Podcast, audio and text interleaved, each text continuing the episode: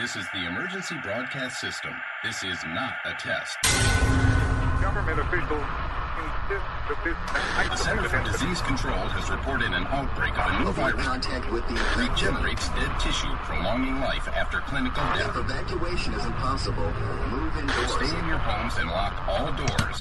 Block all windows. And barricade any point of entry.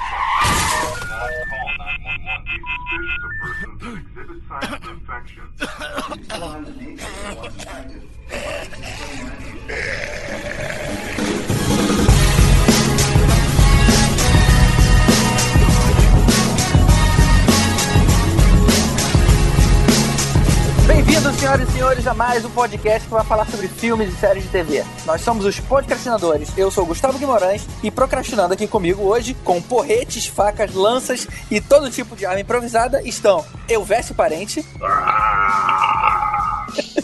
Rodrigo Montalhão. É isso aí, galera. Zumbi bom e zumbi morto. Tibério Velásquez. Cara, todo zumbi é morto.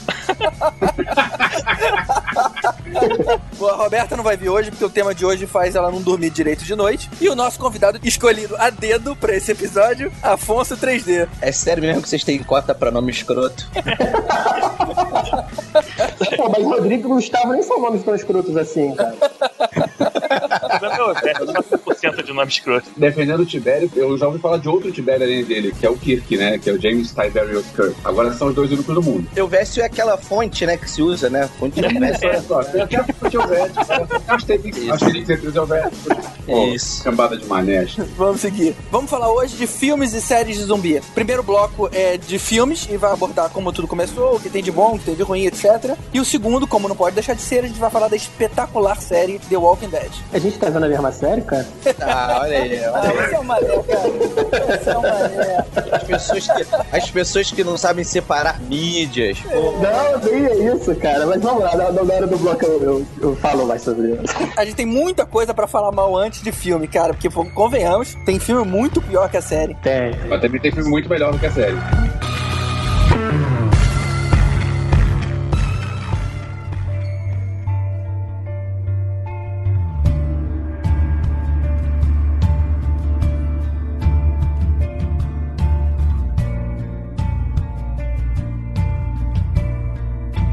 Essa porcaria de zumbi começou? Quem é que sabe? Essa parada aí começou no Haiti, aquelas bruxas de cabelo no osso lá, aquelas gente esquisita lá. Aquelas tipo pigmeu do pica-pau, assim, que eles ficavam com aqui na cabeça.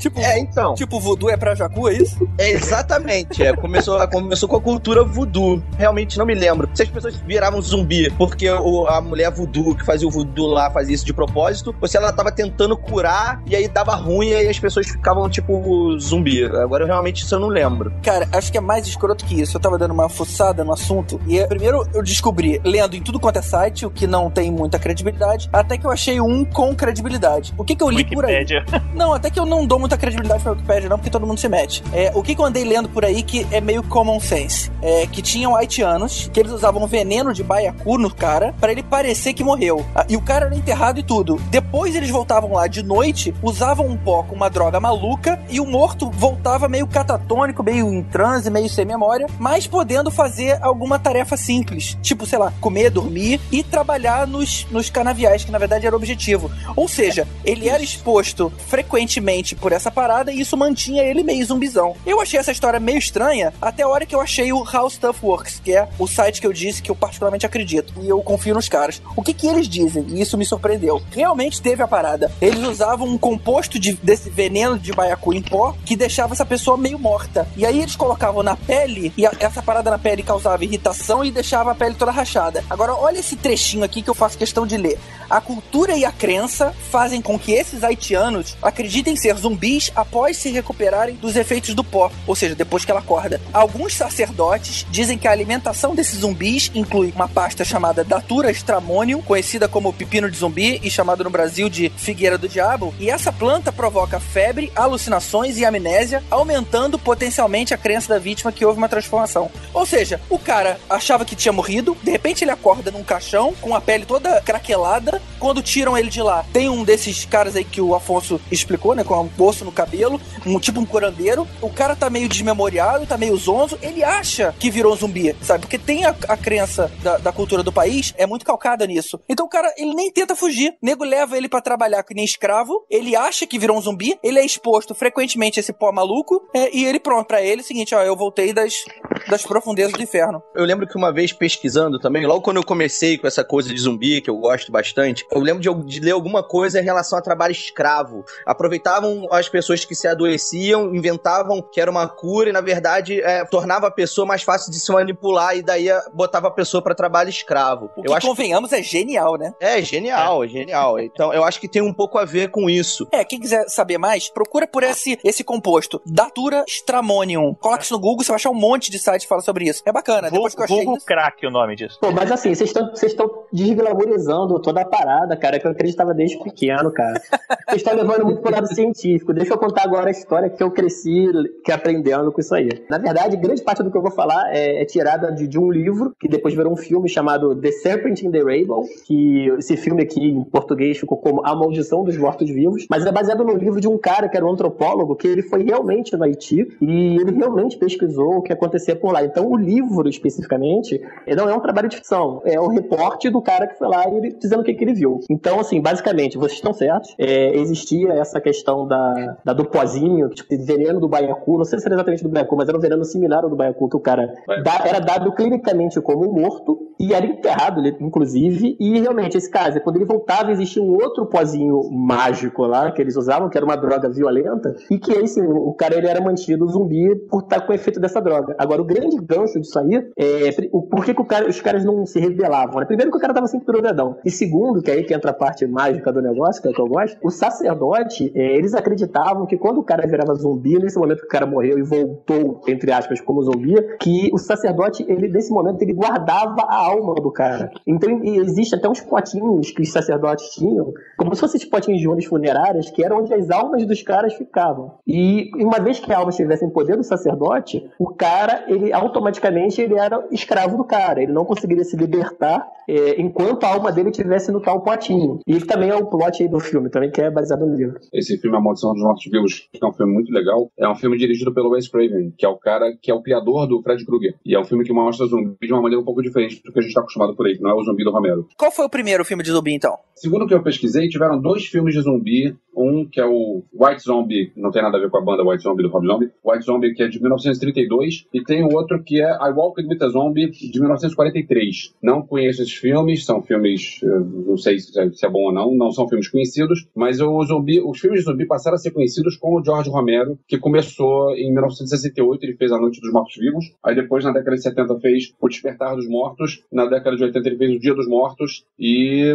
a, isso aí é o que a gente conhece, o, a cultura pop que a gente conhece, conhece o zumbi através do Romero. Fez o Diário dos Mortos, a Ilha dos Mortos e a Terra dos Mortos. Terra dos Mortos até que, que dá pra, pra encarar, cara, mas... Eu gosto do Diário dos Mortos. Eu também gosto do Diário, eu não acho tão ruim não, mas eu, eu sou meio fanboy do Romero, então minha, minha opinião não conta muito. É, na verdade eu acho que zumbi mesmo é o que veio depois do Romero, porque essa coisa de voodoo não funciona muito. Agora, eu confesso a vocês que eu só passei a gostar de zumbi depois do Romero. Essa coisa meio thriller, que os caras ficam andando meio caindo os pedaços, nunca me interessou. O primeiro filme de zumbi que eu vi, que foi aquele do shopping, como é que é? A, a... O Dawn of the Dead.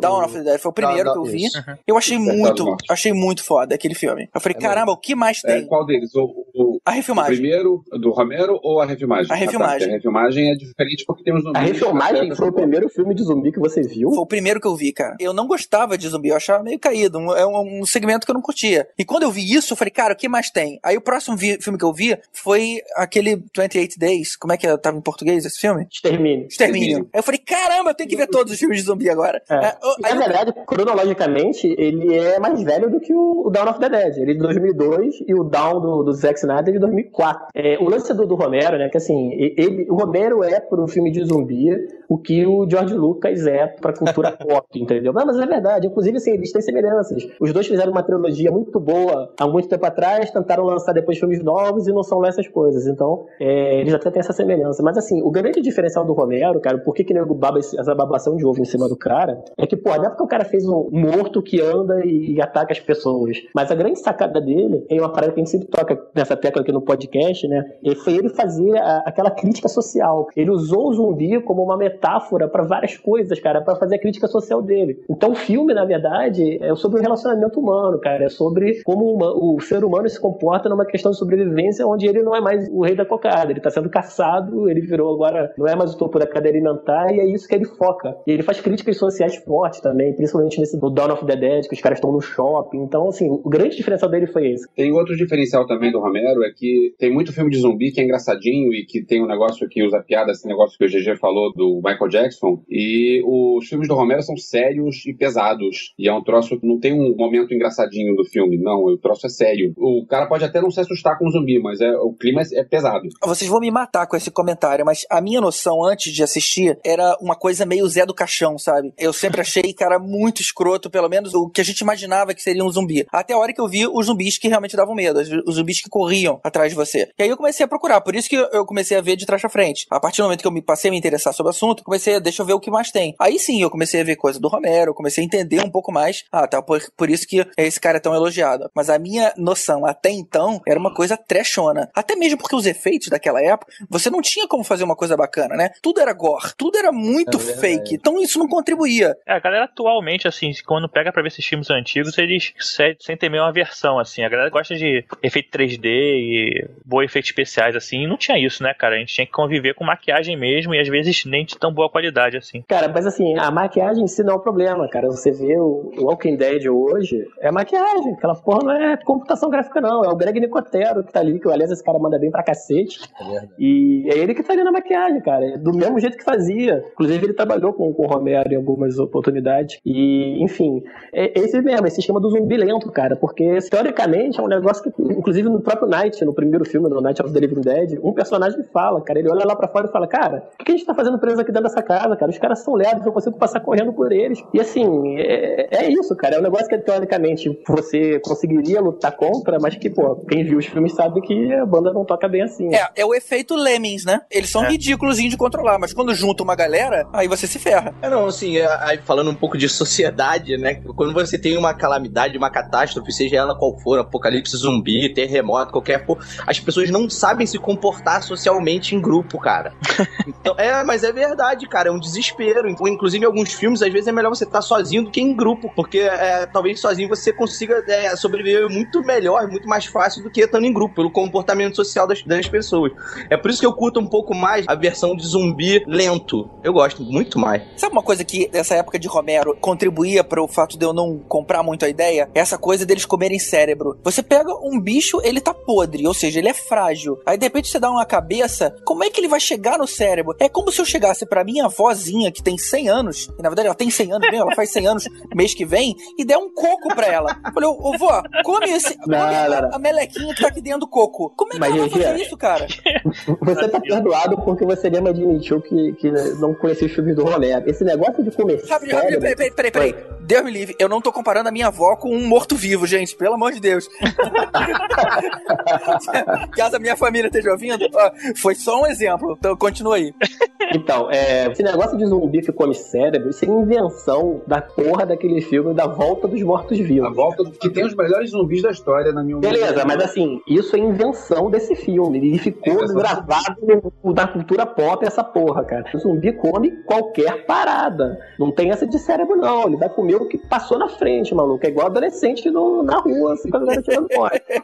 Eles não tem essa. Eles dizem no, na Volta dos Mortos-Vivos que você tem que, os mortos voltam à vida e falam também. Então tem uma cena que tem lá um zumbi pela metade que fala que eles comem cérebros porque morrer dói, então quando eles comem cérebros alivia a dor de morrer. Caralho. É o caô do caralho. Então, e sério que você sim, é caô, mas é engraçado pra caramba, porque o filme é de rolar de rir. Não combina, cara. O filme de zumbi não, não pode ser engraçado, cara. Aí, aí... ah, pode é... sim. Olha só, não, pode cara, ser. Não. Perde todo o glamour, cara. Eu perde, perde desglamoriza a coisa. Eu acho que... Irmão, olha, a gente vai falar de Zombieland, cara, eu vou botar no mudo e foda-se você. Mas é, é um filme engraçado, o Zombieland não é engraçado. Eu penso em filho do mascote, eu penso em Todo Mundo Quase Morto, que é Shaun of the Dead, eu penso em é, Volta Shaun... dos Mortos. Nossa, Shaun of the Dead, cara. Ah, tá, vamos lá, gente. Chateado, hashtag chateado. O X, por favor.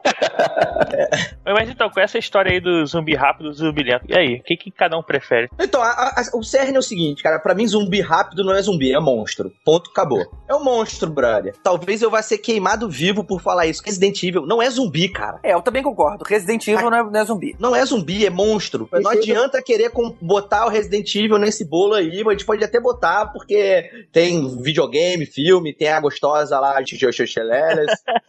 tem, pode falar dela se quiser, comenta que ela é uma mas gostosa. Eu, mas e o Guerra Mundial Z, cara? Que os bichos... Porra, são... É, então, assim, eu, eu gosto, eu, cur, eu curti o filme, tá? Eu curti o filme, mas eu vi aquele filme mais como uma... E agora fudeu do que... Hum, que filme de zumbi bom pra caralho, sabe? Sei. Eu gostei muito da movimentação deles, que pela primeira vez em um filme de zumbi, eu vejo eles não se importando muito, muito com eles, sabe? Eles correm pra caramba e eles saem batendo em tudo, sabe? O que se esperaria de alguém que não, sei lá, não tá mais raciocinando, só tem um instinto. A categoria de zumbi virou o que que virou zumbi? Zumbi é assim, o cara morreu e volta à vida, fudeu, é zumbi. Então, tipo, hoje já tem tudo quanto é tipo de zumbi, ou é zumbi por vírus, o cara morreu e um vírus faz o cara ficar super com raiva, tudo virou zumbi. Então, pô, a gente tem que separar o que que é o que, né? É, na verdade, assim, a gente tem, a gente tem o filme de zumbi, né?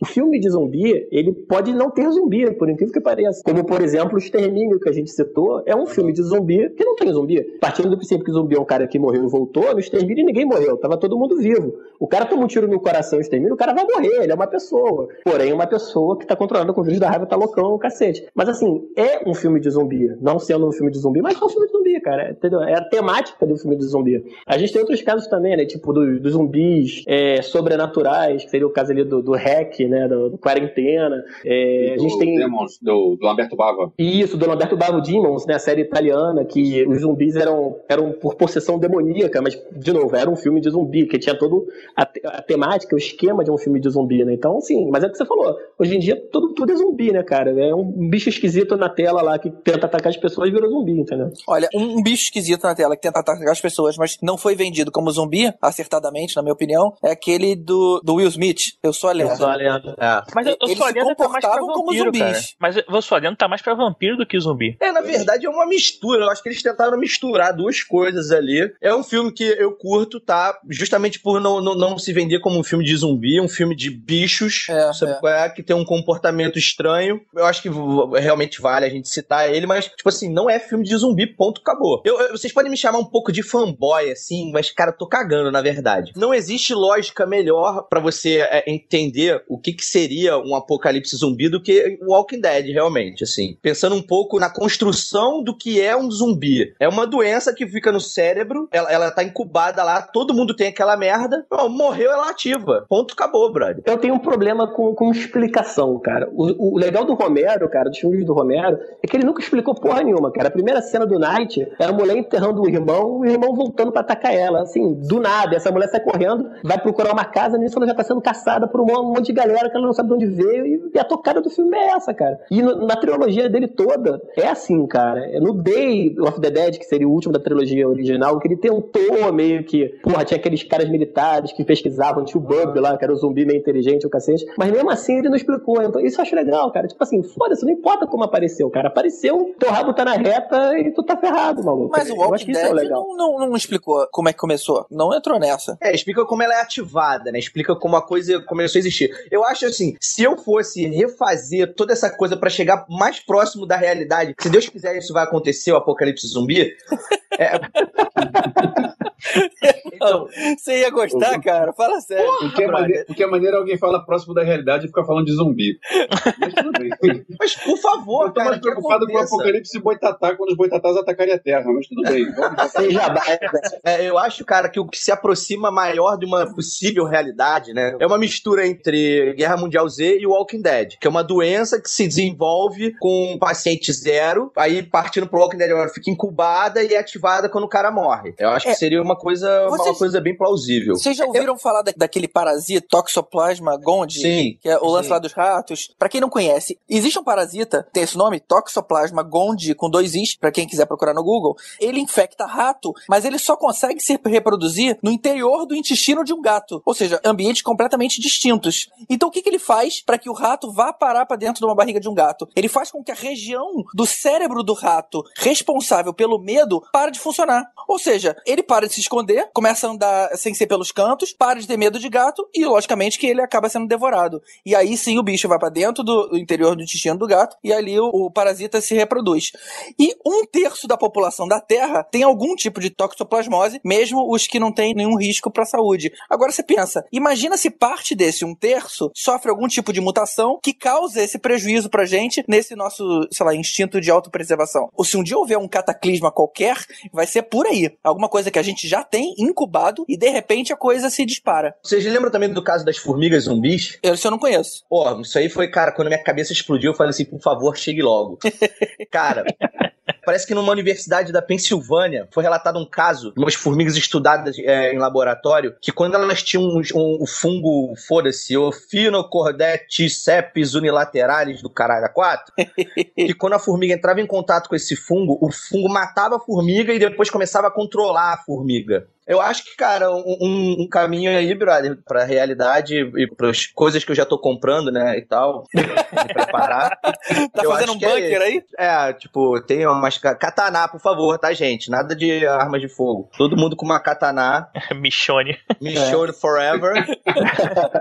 Mas então, voltando a essa parada, assim, eu, se fosse pra acontecer no mundo real, cara, eu acho que realmente, assim, um vírus é a maior chance mesmo. Eu vou pender mais pro lado do, do extermínio aí, nesse caso, cara. Porra, o cara morrer e voltar, porra, é meio puxado. Mas assim, no extermínio, cara, tipo, era um super vírus mutante da raiva, que era transmitido pelo ar e ferrou, cara, assim, o ser humano ficava alucinado com o comportamento de zumbi mesmo, correndo atrás e atacando tudo que via pela frente, mas ainda era um ser humano. Você dava um tiro na perna, o cara ia parar, você dava um tiro no coração, o cara ia morrer. Eu tanto acho que isso é mais viável, cara. Tanto é, mas que, o spoiler para o fim do filme, do extermínio, a situação começa a ser controlada quando as pessoas começam a morrer de fome, é. porque não são zumbis, não são mortos, eles são pessoas que estão vivas e estão infectadas. Nisso aí eu concordo com o Rod. É, se for acontecer um troço desses, isso pode acontecer, diferente de um apocalipse zumbi que é divertido, mas é ficção. É, na verdade, os filmes de zumbis e séries mais atuais, eles tendem a falar de vírus porque é uma coisa mais plausível, né, cara? Eles tentam deixando esse lado de misticismo e voodoo pra trás pra falar exatamente de vírus. Ou é vírus ou é alguma raça alienígena que tá dominando os corpos humanos, que não deixa de ser zumbi, ou então alguma coisa cibernética e tal, mas tá tendendo pra esse lado aí. Esse negócio de voodoo aí vai ficar pro passado mesmo. É, mas o legal era quando não era nada, cara. Tipo, não interessa por quê. Eu, pelo menos, pra mim, a melhor explicação é nenhuma explicação, cara.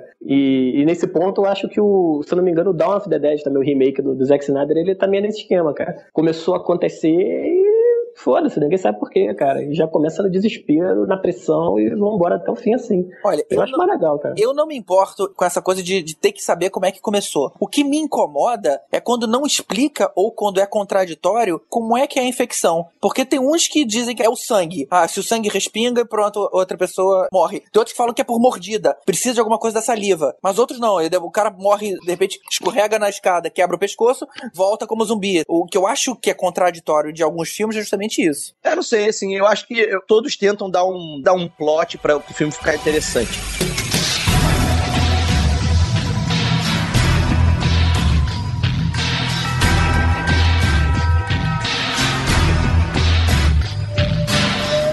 Eu acho que um filme de zumbi, primeiro, ele tem que ter, um, sim, um porquê das pessoas serem infectadas. Isso não precisa ser dito logo no início. Mas eu acho que um desfecho seria, poxa, fomos infectados por causa disso ou daquilo, daquilo outro. Outra coisa, tem que ter conflitos humanos, tem que ter, porque o ser humano, como eu falei anteriormente, ele se desespera em catástrofes, sabe? Então, assim, são pessoas se matando pela sobrevivência, independente de serem zumbis ou não. E outro, zumbi não corre, brother. Um morto não corre. Então vai se fuder. É monstro, não é zumbi. Afonso, um morto anda? Assim, porque se, ela, se pela lógica o morto anda, o morto pode correr, o morto pode fazer polichinelo, o morto pode, sei lá. Então tá, então, então vou responder a sua pergunta de forma doutoral. Suponhamos que um, um morto ressurja, né? Ele morreu por algum motivo. Sim. Certo? Esse certo. motivo vai dar um dano nele de alguma forma. Certo. Vai impedir ele de fazer algumas funções. E ele vai estar tá chateado fisicamente falando. Então, assim, um cardíaco, se ele morrer, ele não pode correr, que ele vai morrer de novo, cara. Um cara que tomou um tiro no rim, ele não pode correr porque ele não vai aguentar, vai sentir dor. Um cara que morreu de ebola, tá todo fudido por dentro, brother. Ele não pode parecer o Usain Bolt, saca? Então, pela sua lógica, alguns, então, podem correr e outros não. É, não, cara, é nenhum pode é. correr, cara. Você consegue correr igual um animal com gripe? Cara, se, se o cara morreu de susto, por exemplo, ou morreu dormindo. Não, o cara morreu de susto, maluco. O cara morreu de susto porque deu o butico antes, né, cara? Tá andando porque deu o butico antes, porra. Não, pera aí. Imagina o lápis do cara, morreu de susto. Porra, que merda. É, sabe? Ah, morreu de velhice. Desculpa, cara. Porra, idosos não correm, sabe? Eu entendi, eu entendi qual é, cara, mas eu acho que, assim, o cara tá morto ali, qualquer porra depois tá valendo, cara. Acho que não tem essa, não. Agora eu vou polemizar, então. Já que vocês estão tentando levar pro lado científico da parada, e por que que os putos não se decompõem? Eles se decompõem, sim. Não, não se decompõem, senão você ficava um mês em casa esperando. Então, mas se não você ficava um mês em casa esperando, você olhar lá fora, tava todo mundo caindo de volta no chão, porque teria sido detonado. Ah, mas não é, é assim que... Não, não é por aí. Não, não, senhor, não é assim que funciona em filme, não. Do Walking Dead mesmo, os caras passam meses e o caralho fugindo, e a porra do zumbi tá lá inteirão, como ele tava no primeiro dia. Não, peraí, mas quanto tempo você acha que passou do Walking Dead, cara? Passou pela idade, agora. Pela idade do moleque filho do policial lá, já passou um tempão, porque você vê o moleque quatro anos atrás. É verdade. A da prisão, se não me engano, passou seis ou oito meses de cara, assim, logo. Entrou com o final da segunda e o começo da terceira. Mas enfim, não, mas a gente vai pegar. O nego viajou na série, cara. O nego viajou. Mas, assim. O ponto é o seguinte: então, primeiro, o zumbi não se decompõe. Segundo, onde vai a parada que ele tá comendo? O zumbi faz cocô, cara? Sim, senão ele ia ficar com porra de um barrigão, ele fica tudo dentro da barriga dele, cara. Ele tá engolindo aquele pedaço da carne. Pra onde que vai parar aquilo? Eu também já questionei. Se, se o zumbi morreu, não tem mais movimentos peristálticos. Por que que ele come? Exatamente. Então, assim, se a gente for levar pra esse lado... Ele reproduziu o vírus, cara. O vírus, na verdade, o zumbi, a ideia dos vírus zumbi, ele quer reproduzir aquele vírus de que nem qualquer coisa quer reproduzir, sacou? Então ele tenta atacar suas pessoas pra poder... Pra que o outro corpo tenha um vírus também e, e vai aumentando a, a família, sacou? Mas ele come, cara. Todo filme eu mostro o cara mastigando lá o um pedaço nacão de carne, felizando a peça de picanha, maluco. É uma retroalimentação, cara. Os hum. caras estão ali comendo pra, pra, pra alimentar aquele ecossistema criado na doideira ali, entendeu? Aquilo não precisa sair, aquilo apodrece lá dentro. Lógico que, meu irmão, um zumbi glutão, ele vai explodir, provavelmente, né? Vocês não vão acabar com o meu mundo, tudo é explicável. Não, não quero acabar com o mundo de ninguém, não. Mas, assim, tem coisas que tem lógica, tem coisas que não tem lógica. Eu, um tempo atrás, eu escrevi pro, pro um site, um site muito bom, aliás, um tal de t b b t ponto com ponto b r, um texto sobre a banalização do zumbi. Eu sou muito fã de zumbi e eu enchi o saco porque virou modinha. E cansei de modinha, e vem a série que começa bem e vira uma porcaria, que é o Walking Dead, aí lançam comédia romântica de zumbi, que é aquela porcaria de Meu Namorado é um Zumbi. Aí oh, vão, eu achei vamos, bom. Fazer, vamos fazer um... Ô, ô, você achou bom o Meu Namorado é um Zumbi, cara? Cara, eu vi os três crepúsculos, três, sei lá quando tem aquela merda de crepúsculo no cinema, cara. Então, olha só, então beleza, gente, valeu, valeu. a gravação. Boa noite. Então, cara, quando eu fui ver esse filme do zumbi, eu tava, eu falei, porra, é a mesma pegada, né, cara? É aquela parada. E, porra, o filme até que tem umas situações interessantes, cara. Aquele esquema dos ossudos lá que corria e tal. Cara, é legalzinho, diverte, cara, diverte, diverte, cara. Só que não, só que não. Eu fico com expectativa lá embaixo, então... Ah, mas aí é uma coisa, aí você vai achar que tá indo ver uma merda, aí a parada é uma merdinha, não é um merdão, eu, na minha opinião, é um cocô humano. Aquilo é muito ruim. Mas assim, aí eu fico com raiva disso porque eu, só, eu gosto de zumbi, gosto do conceito de zumbi, gosto dos filmes de zumbi, só que é tanto filme ruim, tanta coisa fraca, tanta coisa incoerente que é lançada por aí que encheu o saco. A gente podia voltar a ter poucos e bons filmes de zumbi. Então, mas aí, aí a gente volta naquela questão que eu falei no começo. Por que que uns são melhores que os outros, cara? Pode ver que todos os que são bons, que a gente falou, os do Romero, o Extermínio, todos eles, até o Guerra Mundial Z, cara, todos eles têm o lance do, do, da relação humana. O que acontece? Depois depois do, do... esses filmes novos que eles começaram a fazer, principalmente agora, né? Dos anos dois mil pra cá, filme pra, pra essa geração mais nova e tal, ele tá nessa pegada de videogame, cara. O filme é só um cara sinistrão e uma gostosa, normalmente, matando zumbi a rodo na tela o tempo todo, jogando, porra, cortando cabeça, cortando braço, aquele sangue jorrando. Porque a molecada hoje em dia gosta disso, cara. E o filme não tem história nenhuma. É isso o tempo todo, entendeu? Pra gente que tá acostumado com outro esquema de filme, né? Com essa pegada mais, mais filosófica, a gente não curte esse tipo de filme do, desse que tem hoje em dia, entendeu? É, e, e aí, tocando no ponto lá que o Afonso levantou, pra mim, filme de zumbi pode ter qualquer coisa, mas tem que ser focado justamente nas pessoas e não nos zumbis. Os zumbis só estão lá pra compor o cenário. Aquele filme de, do shopping, o, o Volta dos Mortos, ah, do dos Mortos, o que eu achei muito bacana, que costurava o filme, era eles tentando se relacionar, por exemplo, com um cara do outro lado da rua. E eles indo vendo, cara, olha, o cara tá cercado, ele, ele tá, a comida dele tá acabando, ele tava, já tava escrevendo mais fraco, sabe? Ou a relação mesmo ali dentro do shopping com aqueles seguranças que se achavam é, uma autoridade maior do que os outros. E aí você vê que eu tô correndo risco aqui muito grande, talvez maior do que se eu estivesse sozinho. Essa questão é que eu acho muito interessante. Eu concordo com, com o Afonso, cara. Assim, eu sou fãzão do zumbi lento. Eu, pra mim, zumbi é zumbi lento. Mas, especificamente, esse filme, eu acho esse filme do caralho, esse Madrugada dos Mortos do Zack Snyder. Pra mim, é um dos melhores filmes de zumbi, apesar do zumbi rápido, cara. Exatamente por causa disso, cara. Eles trabalharam muito bem, cara, esse lance, essa comunicação com o cara do outro lado. O filme é do cacete, cara. Eu achei um filme bom pra cacete. E, assim, é... outro lance... A, a, rapidinho, vocês chegaram a ver isso, esse filme no D V D? Ou chegaram a ver no eu, Esse filme no cinema, cara. Eu vi no cinema. Porque em D V D tem um extra que é o lado do outro cara. Ele fazendo registros dele mesmo. É, aí aparece ele pra câmera. Pô, eu achei uns caras lá do outro lado do shopping. Tô tentando me comunicar com eles, sabe? É muito bacana. E aí eles pegam várias partes do filme e passam pela visão do outro, do outro cara. O lance desse filme que, tipo, por que eu acho ele um dos filmes tão legais assim, cara, uma cena inicial, primeiro que sim, filme, pô, todo filme de zumbi que tem uma garotinha zumbi já começa contando um ponto. Você vê o Night tem, o Walking Dead tem e esse filme também tem. A primeira cena é da garotinha zumbi lá dentro da casa e quando o pai dela foge dela, acontece uma cena que eu achei muito maneira, que ele tá correndo, é, do lado de fora já tá o azaralho, né, correndo pra tudo que é lado, ele sai correndo e assim que ele sai da porta dele, vem um zumbi correndo atrás dele. Só que quando ele tá correndo pra esquerda, passa um vizinho dele correndo pra direita, meio que entre ele e o zumbi. O zumbi se liga que aquela presa é mais fácil, que tá correndo menos do que o cara, ele desiste de perseguir o cara que tá vindo pra esquerda, ele vai pra direita atrás do cara mais lento. Pensando assim, que o zumbi é um predador, nunca tinha visto isso num filme de zumbi, eu achei do caralho.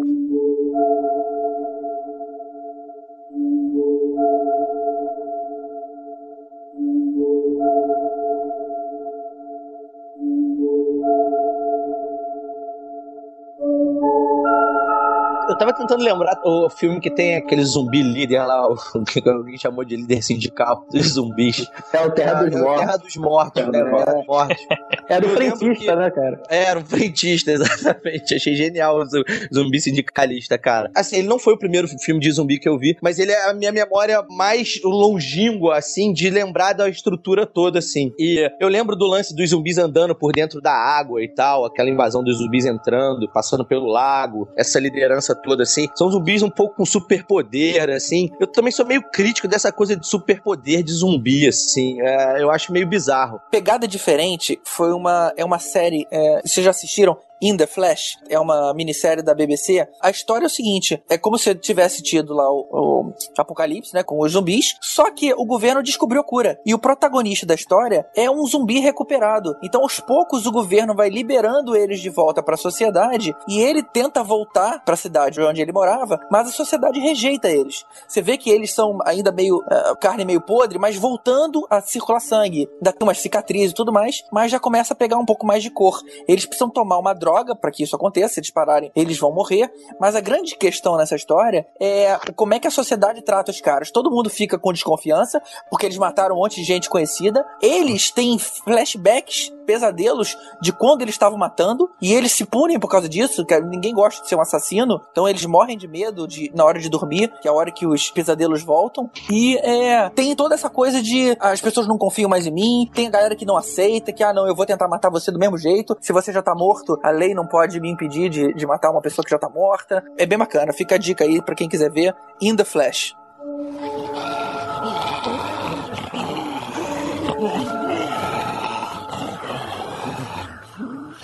O Afonso tinha, claro, comentado, né, sobre que queria que acontecesse um apocalipse zumbi de verdade e tal. E eu pergunto pra vocês, cara, e se acontecesse mesmo, o que, que vocês vão fazer? Vocês têm algum plano, alguma rota de fuga já definida? Porque, assim, eu penso nisso pra caralho, cara. Quando eu morava em Rio, principalmente, eu tinha todo... É uma, uma preocupação um incrível isso, né? Eu tinha um esquema, eu perdi tempo da minha vida pra fazer isso daí, cara. Eu tinha todo o um esquema, cara, ir correr pra Marina da Glória, pegar um barco, tentar chegar em Ilha Grande, assim, era todo um esquema, cara. Aqui em São Paulo eu não tô, aqui eu tô ferrado, porque, porra, não vou conseguir sair nem do lugar com trânsito, eu vou morrer aqui mesmo no Rio Tietê, mas enfim. Pode, é... tá, pode, tá fudido, porque a regra número um é cardio, maluco, e aí o bicho vai pegar. Então, mas aí é a parada do Zombieland. Mas assim, o que vocês fariam, cara, num caso desse aí de verdade? Ô, Rod, eu acho que é mais interessante pensar em algum apocalipse boitatau, algum apocalipse saci-pererê, porque se é um negócio que não vai acontecer, a gente pode se divertir com outras coisas, né? Ah, ah, ah, não estraga a parada. Pessoa descrente, cara, pessoa descrente. Os descrentes são os primeiros a morrer, cara.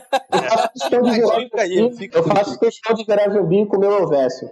Opa! Ó, tá vendo? Ó, rolou, né? Rolou um desejo aí de responder. Isso aí, cara. Vamos lá, vamos voltar. Isso aqui é um podcast sério, né? Vamos, declarações de amor, por favor, em ordem.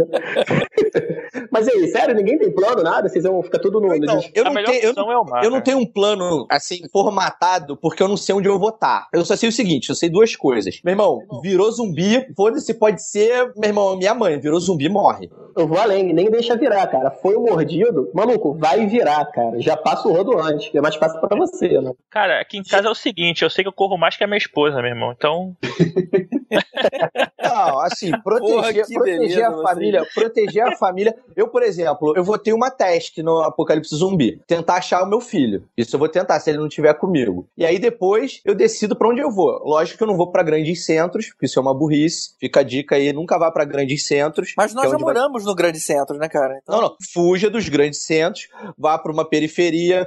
Tá aí o Walking Dead pra servir de benchmark pra todo mundo aí, né? Pra todo mundo entender o que que tá fazendo. Uma coisa que eles fizeram muito interessante na primeira temporada, que eu não me lembro agora exatamente o detalhe por que que eles tiveram que sair, mas eles acharam uma represa que tinha um lugar mais alto. Eles não deviam ter ficado lá embaixo, eles deviam ter ido ficar pra aquele lugar mais alto e de alguma forma se precaver e se proteger, criar barricadas ali e ali fazer mais ou menos uma mistura de Woodbury com uma colina, entendeu? Aquilo ali pra mim é o ideal. Lógico que isso aí tem que ser construído ao tempo, mas eu ia catar um lugar nesse esquema assim, perto de uma represa, com um possível lugar pra fazer umas barricadas, algumas coisas assim, e sempre com armas que não barulhentas, sempre com, como é que é o nome lá? Aquela besta, não é besta, não é um amigo idiota não, aquela besta que atira... Pô, mas o amigo idiota pode salvar tua vida também, você larga ele lá e sai correndo. Mano. É, eu acho possível também você poder cercar de idiotas pra poder empurrar eles no meio do... Eu acho que o segredo é ilha, cara, ilha que vai conseguir te dar alguma, alguma tranquilidade. Ima, ima, imagina Imagino que o zumbi não nade, né? Sei. Depende, tem filme que já, já mostrou isso. Um filme italiano lá, como é que é? O Zombie dois? Zombie, do Lucio Fulci, é. Pois é, o zumbi, se ele tá morto, ele, fica, ele anda debaixo d'água. Não, ele é Dawn of the Dead também, cara. Ele não só anda debaixo d'água, ele é atacado por um tubarão e ele luta com o tubarão. Você não lembra dessa cena, cara? Ah, meu Deus do céu. Ele arranca um pedaço do tubarão, ele morre, depois o tubarão arranca o braço dele, ele vai embora. Depende do tipo de zumbi, tu vai, tipo, botar fogo pra shopping e os caras não vão subir escada, meu irmão. Tu fica lá em cima, tem comida pra caramba, parado. Porra. Mó estresse a parada. Porra. Pô, meu irmão, qual tipo pois de zumbi é, tem que tu é? Os zumbis que sobe escada. Então tem que desligar a escada, né? Também é. Tem isso. Senão ele não sobe escada, mas a escada é rolante. São zumbis lentos, né? Zumbi rápido não vem. A minha pegada era mesmo a saída pro mar, cara. Eu tô com G G, cara. Procurar uma ilha. Claro, antes desse não tem ninguém lá. Pra não fazer igual o final do Dawn of the Dead, né? Que é. O cara chegou. Aliás, foi um spoiler do filme, tá? E eu esquemei a ilha, cara. O único filme que eu lembro que os caras se deram bem no final foi o Day of the Dead, o Dia dos Mortos, do Romero, que é mesmo pegada. Eles fogem no helicóptero pra uma ilha, só que era uma ilha menor, e aí realmente acaba os caras lá pescando, tranquilão, e beleza, final feliz. Eu então. me pergunto por que que ninguém, nesses filmes de zumbi, não faz um fosso em volta da casa ou em volta da cidade. Porque o zumbi que cai no fosso não vai conseguir sair. Como, Como é que você vários, vai fazer um fosso, passagem, cara? Você não pode contratar uma empreiteira pra fazer isso. Tem que ser você, e não dá pra fazer um fosso normalmente. Olha só, do The Walking Dead, nos quadrinhos, eles estão numa cidade que tem essa parada. O problema é que os zumbis vão caindo, vão caindo, vão mexer o fosso e vira... É verdade. Não tem mais, cara. O fosso, ele dura até a quantidade de zumbi estampar aquilo ali. É, é igual um muro no World War Z, assim. Até encher de zumbi naquela merda e virar um monte de formiga atravessando o muro, um abraço. Eu acho uma ilha complicado. Se der alguma doença na porra da ilha, brother, e nego começar a morrer, tu não tem pra onde correr, brother. Eu acho ilha complicado, mas eu, eu ainda prefiro ficar em terra, firme, mas lá, lá bonitinho, lá, estilo Woodbury, perto, né, de recursos e tal, eu acho que é mais, eu acho que é a melhor saída. Tá, aí digamos, aí digamos o seguinte, você tá no meio da cidade, você vai se esconder aonde? Tem uns que dizem que, pô, supermercado é legal, tem outros que vão pro shopping, tem outros que preferem ficar em casa. O mais inteligente é tu, meu irmão, pegar um carro e sair correndo, Braga. Depende, porque se os carros estiverem abandonados, você não vai conseguir não, não, passar deles. Não, não, isso é no início, estamos falando de start, deu um start, deu merda, fudeu, pega um carro e mete o pé, Braga. Agora, se você acordar no meio da puta, tava em coma, fudeu, aí você acorda, tá tudo fudido, aí, amigo, sente e chora. Eu acho que na vida real, muita gente ia ficar em casa, ia ficar, porque assim, diferente do, do, da realidade americana, que é a maioria desses filmes, porra, lá mostra aquelas casinhas sem, sem muro, então aquela cerquinha branca, baixinha, as casas com muito vidro. Aqui não, cara, aqui a gente já mora em Fortaleza, cara. Porra, um zumbi, zumbi normal, lento, nunca ia entrar no prédio que a gente mora, cara. Eu acho que eles não vão entrar, mas a gente vai acabar tendo que sair, porque não dá pra pedir pizza. Você não, vai ter que, em alguma hora você vai ter que sair. Mas aí é, que mas... tá, você fica com aquela esperança de que, porra, vou ficar aqui na minha e, sei lá, a polícia, o exército, o bombeiro e o caralho na quatro vai resolver o problema. É só esperar que, se o cara entrar nessa, tá fudendo, cara. Porque a gente viu que, desses casos, o exército e a polícia vai sempre pro saco, né, cara? E o cara vai ficar lá esperando, vai botar a plaquinha na janela, oh, eu tô aqui, o caralho vai, vai morrer de fome, cara. Sabe uma coisa que ninguém nunca pensou? Meu irmão, a gente vai ficar sem internet, brother. Pode ser, cara. O que vai ter na primeira semana de foto no Instagram de zumbi, cara, não vai, cara, irmão, não, cara, não vai ter, não, não vai ter na história deste país outro número de fotos mais legais. Agora, e depois de um mês? É, as pessoas vão ter um treco, cara. Agora, a parada que eu acho maneira, cara, que você falou de, de não ter internet, a parada que eu sempre acho maneira desses filmes é aquela transmissão de emergência, aquele broadcast lá da televisão americana, cara. Ah, eu não sei porquê, cara, me dá uma agonia ver aquela, aquela mensagem gravada, porque assim, sempre que mostra aquilo, você sabe que deu merda, cara. Uma merda grande, assim. Lembra quando acabava a programação da Globo e aí vinha aquela mensagem automática? Que era meio deprê, né? Essa acabou, né? Tem mais isso, não, não. Tem uns dias de revisão de é, foda-se lá é, qualquer. É. Tem que, que, que... Eles têm que ver, reparar equipamento e tudo mais, tem que desligar. Voltando zumbi. Cara, por que que nego não sai passando rodo com os tanques por cima deles? Eu nunca entendi isso, assim, sacou? É? Porque, sabe o que acontece? Chega uma hora que tem tanto zumbi que teu tanque encalha. Porra, mas vai passando por cima, cara. Passa por cima de tanta coisa. Você não vai ficar parado esperando montuar. Vai sim. Vai não, ser maneiro pra caralho. Cara. Tipo Monster Truck, assim. Cara, imagina por cima dos zumbis de Monster Truck. Que é facílimo achar um Monster Truck aqui, né? Se você fosse um cara picadinho com um plano, você teria um plano.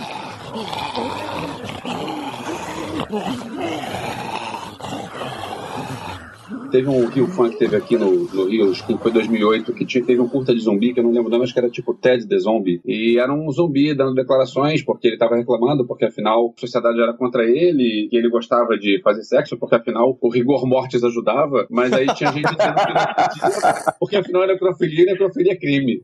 Vou procurar, vou procurar isso, se eu achar, a gente manda o link do YouTube depois nos comentários. Cara, lá. Como tem coisa tosta. Vocês viram aquele que é um Big Brother, o Dead Set? Sim, Dead esse é legal. Set, mas esse é legal. Inclusive, é a primeira série sobre zumbi, não é Walking Dead, é a primeira Exato. série sobre zumbi é Dead Set. Aliás, o conceito do Dead Set é muito, muito legal, porque é, os caras estão isolados no Big Brother, estão isolados no mundo, não sabem o que está acontecendo fora do mundo, e acontece o apocalipse zumbi. Então os caras estão lá, não sabem que aconteceu o apocalipse zumbi, não sabem que não existem mais técnicos em volta, só existem zumbis, e eles estão lá dentro e não sabem o que aconteceu. E eles começam a reclamar que pararam de mandar comida pra eles, a câmera parou, parou de seguir os caras. A câmera para de seguir. Exatamente. E eles continuam com aquela vida fútil, quando na verdade o mundo tá acabando, cara. Muito legal. E, é só cinco episódios, né? É são seis episódios. Seis, seis, é. E o mais engraçado, cara, é que essa série é de dois mil e oito. E nessa época, eu trabalhava no Big Brother. E, puta, era muito engraçado, porque era muita piada interna, que, que muita gente não saca. Mas a gente ali fala assim, caramba, isso é a cara do diretor, sabe? Quer dizer, eu não posso falar de diretor, porque todo mundo sabe quem é. Mas, pô... Você já saiu de lá, você não pode mais ser mandado embora, cara. Mas, pô, era engraçado, cara. Era bastante curioso. E, assim, é uma produção inglesa, né, cara? Então, os caras, antes do, de todo esse blockbuster de Walking Dead, tinha lá os ingleses lá fazendo Dead Set, fica a dica aí pra galera. Aliás, aproveitando o bonde, pegando dica, pra gente, acho que, finalizar o bloco.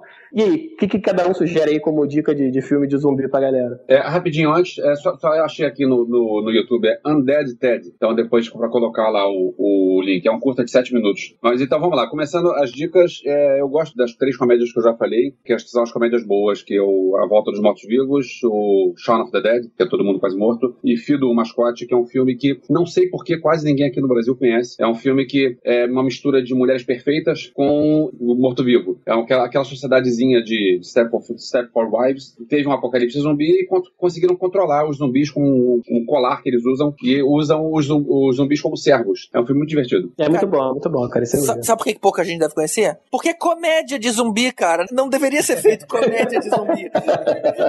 Há controvérsias.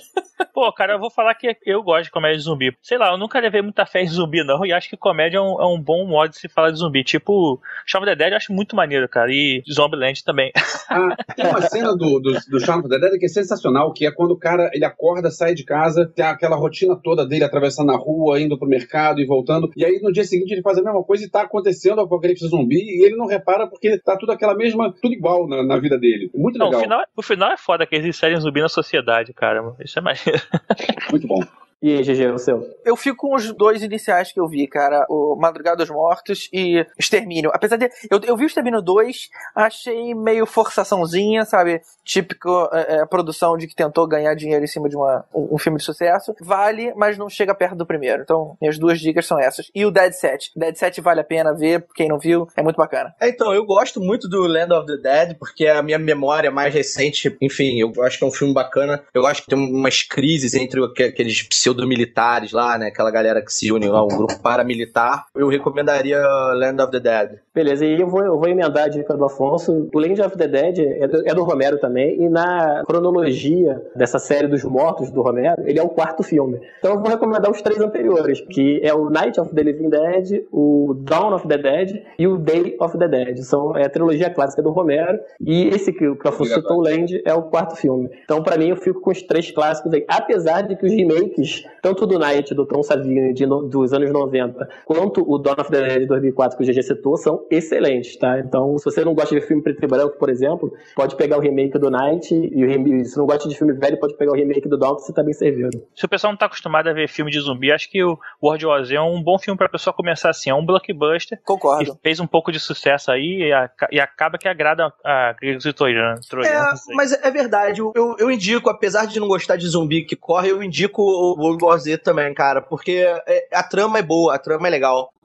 É, vamos, então, vamos então passar direto ah, pro bloco do... O, só, só, só mais uma pra fechar os, os filmes. É, alguém conhece algum filme nacional de zumbi? Porque eu vi cinco longas nacionais de zumbi, só que são, não são muito conhecidos. É bom citar que existem longas nacionais de zumbi. Tem o Capital dos Mortos, que é um filme feito no, em Brasília. Tem o Zombi, o, Zombi, o Chimarrão Zumbi, Do, do Peter Baestorff. Tem o a, a Porto dos Mortos. E aí tem dois, tem dois que são muito bons. Um cara chamado Rodrigo Aragão, é o nome que vocês devem guardar. Ele já foi citado como o novo é, Zé do Caixão. É um cara que fez três filmes. Dois filmes são de zumbi e o outro é A Noite dos Chupacabras, que é um filme sensacional, eu tenho aqui em casa. E ele fez agora, esse ano, lançou o Mar Negro. Eu vi o Mar Negro agora no Festival do Rio, e o Rodrigo Aragão tava lá e ele falou que o filme deve entrar em cartaz no circuitão. Então a gente vai ter, se tudo der certo, é, em dezembro desse ano, um filme trash de zumbi no circuitão. E se alguém tem alguma dúvida sobre se o filme é bom, aparece uma baleia zumbi.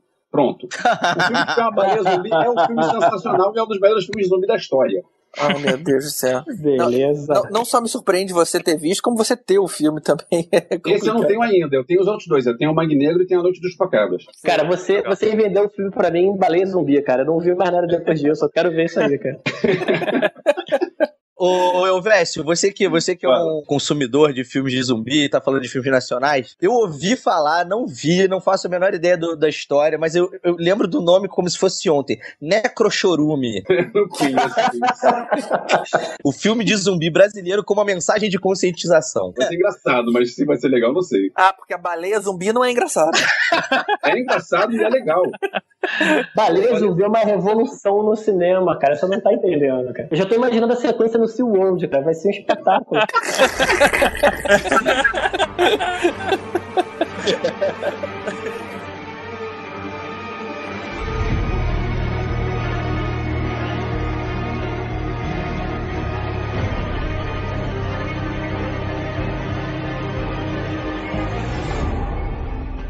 Vamos falar agora de Walking Dead, mas antes vale lembrar que os spoilers estão liberados.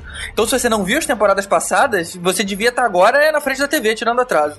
Vamos lá então. Quem é que curte? O Rod eu sei que não gosta. Não, não, não, não, não. Não é que eu não gosto. Eu, eu tenho uma relação de amor e ódio com Walking Dead, cara. Eu gosto da série, pô, eu sou, sou apaixonado pelo tema de zumbi, sempre gostei. Assim, a gente tem uma série que é uma super produção, blockbuster na T V, bem produzida. Cara, assim, eu não tenho do que reclamar. Só que eu tenho uma relação de amor e ódio por algumas coisas que a gente vai discutir ao longo aí desse bloco. Mas eu gosto da série, é uma série que eu gosto muito, cara. Pra mim, o único problema de Walking Dead, e o único mesmo, é que que tem uma hora que eles ficam muito focados na, na questão comportamental e fica meio novela, sabe? Eles esquecem um pouco do perigo da situação. Ou seja, fica uma, fica uma perdição de tempo ali desnecessária. Mas de uma forma geral, cara, eu acho essa série sensacional. É, Walking Dead tem um problema pior do que o lado novelinha, que é a falta de coerência, tipo, porque assim, logo na, no início da segunda temporada eu já peguei implicância com a série, porque teve aquela parada. Na primeira temporada eles disseram, os nossos zumbis sentem cheiro. Pra você passar por perto dos zumbis, você precisa se cobrir de gosma de zumbi, porque senão ele vai sentir o seu cheiro. Aí, primeiro episódio da segunda temporada, o cara tá lá com o braço sangrando, eles estão no meio de um monte de, de carros, o cara se esconde debaixo do carro, passa um monte de zumbi e nenhum zumbi cheira o cara. Então eles estão dizendo, olha só, espectadores, vocês são trouxas, porque vocês, a gente vai botar qualquer porcaria aqui e dane-se vocês. Mas o cheiro tem um rende, cara. Tanto que os zumbis, quando eles passam no meio da galera, quando eles se bisuntam de, de sangue, os zumbis chegam muito perto pra cheirar. Esse cheiro tem um rende, é igual, é, provavelmente é igual o olfato humano. Meu irmão, se eu peidar debaixo de um carro e você estiver me caçando, você não vai sentir necessariamente o cheiro do meu peido. O meu, no caso, vai porque fede pra caralho. Mas não de qualquer pessoa. É, levando eu... em consideração que aquela estrada tava num lugar, um descampado, a chance de ter vento ali também era grande. Isso, isso realmente pode ser uma explicação. E o cheiro também tá fudido, ser um cheiro de, car... de, de, de carnificina foda, tá, tá tudo, tu, tudo ali, era tudo um cenário, era tudo uma conjuntura que se você analisar de fora e ser fanboy igual você consegue entender. Se bem que se for pensar bem, né, cara, o mundo deve feder muito, né? Tudo tá podre. É verdade, é verdade. Cara, o principal problema do The Walking Dead é que o cara não quis fazer uma cópia fiel dos quadrinhos. E aí nisso ele começou a mudar uns detalhes, fechar coisa da, lá do quadrinho lá da frente, botar no início e do início pro fim. E aí ele, acho que ele começou a se perder nesse assunto, como esse caso aí do desse cobrinho de sangue, que só acontece depois, eles resolveram botar no início os caras cobertos com um pedaço de zumbis. Eu acho que ele se perdeu um pouco nessa, nessa tentativa tentativa dele não ser o quadrinho. É uma adaptação, cara. Então, assim, é... pô, vai, vai ter mudança. Até Game of Thrones tem mudança. O problema não é a mudança pela mudança. O problema é o cara fazer mudança ruim e errar em coisas básicas de continuidade, de coisas de... Exatamente isso que o Helvécio estava falando. Tipo, você estabeleceu uma coisa, você não pode ir contra. Essa do, do, do cheiro, beleza. O, o Afonso até levantou uma bola legal. Qual é a principal característica do zumbi de Walking Dead? A porra do barulho que eles fazem. O tempo todo tá que porra aquele zumbi, fazendo aquele barulho. Aí ele vem na porra da série por duas vezes, não foi só uma, os caras me metem um zumbi stealth, a porra do zumbi de tocaia. A primeira vez foi quando o Herschel tava passando lá na porra da, da prisão e o zumbi que tinha fingido de morto, zumbi fingindo de morto, olha que legal. E o cara passa com a perna de bobeira e o zumbi de repente acorda e uf, pega a perna do cara. Mas ele não, ele não podia estar, sei lá, em, em modo sono? Sei lá, zumbi também... Êxtase, zumbi lá. Tá, é, o zumbi tem uma hora que para. É o que? Botou um de snooze no zumbi, porra? Não tem, maluco, não tem, cara. E a outra eles fizeram agora, né? Nessa, nessa temporada atual, no segundo episódio, que o molequinho morre lá no final do primeiro episódio, e aí no segundo vai alguém no, no cantinho da água lá, que eu não lembro direito quem era, era onde o moleque tava, a cena começa, o episódio anterior terminou com o moleque abrindo o olho, então ele já tinha envenenado o zumbi, a menina vai lá onde ele tava o tempo todo e tipo, o zumbi não aparece, inclusive ele chegou ao ponto de estar meio escondido atrás de um plástico, cara. Assim, eu fiquei esperando o zumbi aparecer com uma Hidden Blade e com a porra do, do Ezio, do Assassin's Creed lá, cara. Porque assim, cara, o zumbi tava stealth, ele tava escondido, maluco. Eles fazem barulho enquanto eles têm algum foco, tipo assim, ah, eu tô vendo aquilo que eu quero, aí eu... É verdade, agora, é verdade. Quando, quando não tem nada passando, brother, ele fica quietinho, cara. Tanto que na cena do, do supermercado, o primeiro take que eles dão lá do helicóptero que tá em cima do supermercado, nessa, nessa temporada nova, os zumbis só estão perambulando, eles não estão fazendo barulho. Mas ele não atacou. Por que, que ele não atacou a menina que tava lá na água, lá no negocinho de água? Tava do lado ele, dele. Ele ainda, ele ainda estava assim, no processo de transformação. O que mordeu o Herschel, ele tava ali porque não tava nada passando, ele tava ali, tipo, na bad, sabe? Porra, tô sozinho, forever alone, não sei o que, vou ficar quietinho aqui.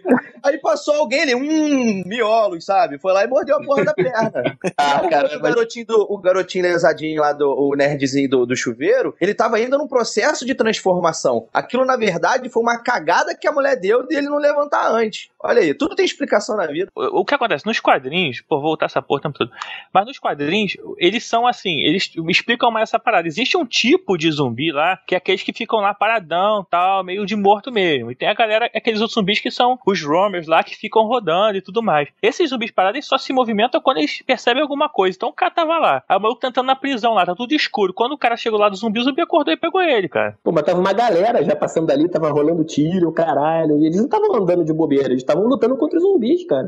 É, mas assim, aí que tá, porque no, nos quadrinhos a situação era diferente, assim, acho que ele tentou adaptar essa situação e acabou que se ferrou um pouco. É como eu falei, o problema dele, dele na série é ele tentar não ser fiel ao quadrinho pra não ter aquela comparação, não ter o óbvio da galera que já leu, e aí acaba que se perdendo nessas situações, foi o que eu queria dizer. É, algumas modificações do quadrinho são necessárias, que, por exemplo, aquela cena da Michonne com o governador. Não dá pra ter aquilo na televisão. A, a série ia ser cancelada é, se aquilo acontecesse. Isso eu justifico. Agora, realmente, tem umas bolas fora. Por exemplo, aquela história dos caras indo pro Center Disease Control no final da primeira temporada, que aí aquele cientista explica o que aconteceu. Aquilo ali foi uma, uma pelaçaquice incrível, né? Todo mundo achando que ia acessar, ah, finalmente vamos falar com os cientistas, e de repente o cara dá uma explicação lá, tenta dar uma explicação, né? E explode, aí eles saem correndo na hora, um pouquinho antes do negócio explodir. E fala um segredinho no ouvido do Rick, né, cara? É, dá uma cantadinha lá no ouvidinho é. do cara. Eu acho que o público devia estar tão ansiando por respostas que uh, os produtores falaram, cara, explica uma coisa aí pra eles, pra, pra nego parar de mexer o saco. É, eu acho, eu acho, eu ia falar exatamente isso. Eu acho que foi mais uma necessidade de prender a audiência, dando aquele gostinho de tipo, to be continued, sabe? Ah, então a gente vai saber o que, que aconteceu. E aí cria essa expectativa, que é típico em seriado, em qualquer série que a gente vê é típico isso. Em quadrinho também a gente vê isso, mas eu acho que na televisão isso é mais presente. Então acho que foi um pouco por causa disso. O que eu não gostei, assim, que, que me deixou um pouco xoxado, falando eu, eu como super fã, eu li o, o livro A Ascensão do Governador, eu não sei se vocês leram, o pessoal que, que leu o quadrinho. Tem um livro que fala sobre a ascensão do governador. Eu não sei se vocês sabem, mas assim, o governador da série, na verdade, é uma mistura de dois personagens dessa linha temporal aí do Walking Dead. É livro ou é história em quadrinho? É livro, é livro, é livro. É um livro. Não, mas calma aí. O, o livro, ele é baseado no governador do, da série, não do quadrinho. Não, não, não. O livro não. Pera aí. O livro que eu tenho aqui, inclusive, que eu tô olhando pra ele agora, é o, a Ascensão do Governador baseada no quadrinho. Eu acho que a história real do governador é tão foda que ela poderia ter sido abordada de uma forma mais próxima da linha temporal do quadrinho. Porque essa coisa que eu já falei, né? De juntar dois personagens, isso acontece não só em Walking Dead, mas em várias séries de filmes baseados em, em literatura. Mas também acho que é mais uma questão, uma, uma preferência pessoal do que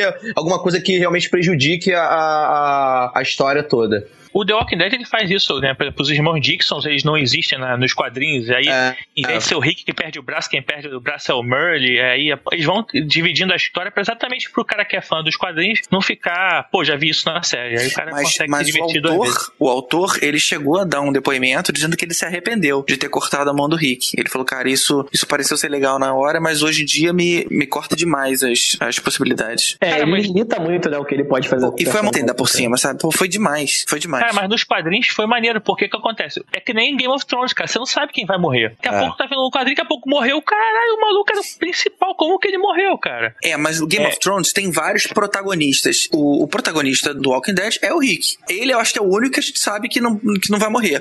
Pode morrer o Carl, pode morrer todo mundo, mas o Rick não morre. Eu acho que é a única segurança que a gente tem. E isso aconteceu justamente com ele. Ele perde a mão direita. E o cara era policial, ele atirava com a mão direita. Tudo é muito difícil dele fazer, justamente por por causa da porcaria lá da mão. Aliás, a gente falou, a gente falou de algumas coisas que, que a série errou, né, a série de T V. Uma coisa que eles acertaram, foi exatamente o que o Tibério tinha acertado aí, foram os irmãos Dixon, né, cara? Tipo, principalmente o Daryl, o Daryl e o Merle, né, cara? Eles é, são é, personagens é. excelentes, cara, assim, porra, o Daryl principalmente, né, ele virou o braço direito, né, do, do Rick na série, e nos quadrinhos não é, né, é o, é o Tyrese, né, que tem esse, esse papel de destaque. Ele é o badass da, da parada. Eu li uma, uma, uma parada no Nove Gag que dizia que ele é o único redneck que que é adorado por todo mundo. Pô, mas é, cara, eu acho que assim, esse cara é um que na série, porra, eu acho que ele não vai morrer nunca, cara. Se ele morrer, ele morre no último episódio, assim, tipo, na última, na última cena da, da série, do último episódio. Que hoje em dia, ele tá, inclusive, ele, ele tá melhor na, com os fãs do que o próprio Rick, né, cara? O Rick, ele entrou nesse, nesse papo meio de pré dele, de ficar doidão, não sei o quê. Ele ficou um personagem bem chato, né, cara? Principalmente na, na terceira temporada, que ele ficou aquele conflito lá. Ele caiu muito e foi nesse momento que o Daryl subiu, né, cara? Então acho que hoje, o, pra mim, o protagonista da série hoje é o Daryl, cara. É, isso foi uma coisa que a série de T V não conseguiu segurar a onda, porque no quadrinho a gente fica pesaroso pelo cara. A gente fica, caramba, ele tá enlouquecendo mesmo. Você continua empático por ele. Já na série, não. Ficou realmente chato. Aí, talvez seja por isso que durou pouco tempo. Mas por muito tempo, ele continuou vendo nos quadrinhos. Continuou vendo a esposa, sabe? Continuou conversando com ela. Ele tava normal. E aí, no final da, do dia, digamos assim, ele desabafava lá pelo telefone com a mulher morta. Ah, era, era bacana. Putz, como os personagens são idiotas, cara. E o prêmio de personagem mais idiota do mundo, de todas as séries, vai pra porra da Lori. Que mulher mala aquela Lori, cara. Não, idiota era a filha do Jack Bauer, convenhamos. A, a Lori é só chata. Cara, a Lori, ela bateu o carro quando não tinha ninguém na estrada. Não tinha carro, não tinha nada. Ela conseguiu bater Mor- o carro. Morreu todo mundo, ela bateu o carro. Muito ela bom. Conseguiu bater o carro numa estrada vazia, cara. Assim... E vocês já repararam que aquele carro, que, como a Hyundai banca o programa, eles estão sempre com o X trinta e cinco. E ele tá sempre limpinho, novinho. Em vez deles pegarem, ah, tá bom, então vamos usar sempre o carro deles, então tá, pelo menos sujando. Mas o carro tá sempre lavadinho. Ou seja, o nego tá todo, todo sujo, as roupas estão sujas, mas alguém vai sempre lá lavar o carro, pelo menos, né? É, o próximo disso que a gente vê também é quando eles vão lá, naquele, encontra aquele amigo dele do início, aquele, aquele negro do início, da, da, é, que é amigo dele. É. Aí ele bota uns, uns, uns bichos, assim, numas gaiolas e usa umas estacas, assim. Aquela, ah. aquela solução é muito maneira também, cara. Aliás, pra mim, esse episódio foi um dos melhores episódios da série. Tirando o piloto, pra mim, acho que esse foi o segundo melhor episódio.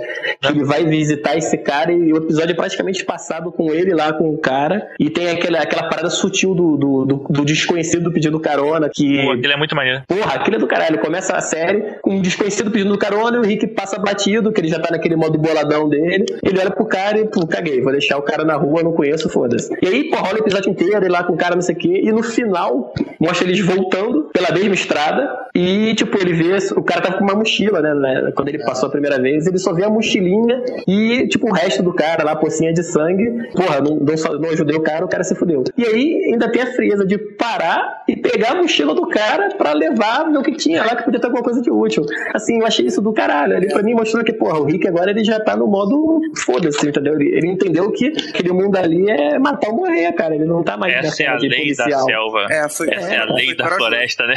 Como, por exemplo, na primeira cena, logo no primeiro episódio, que ele mata uma garotinha, né? Não é uma coisa normal da gente ver na televisão.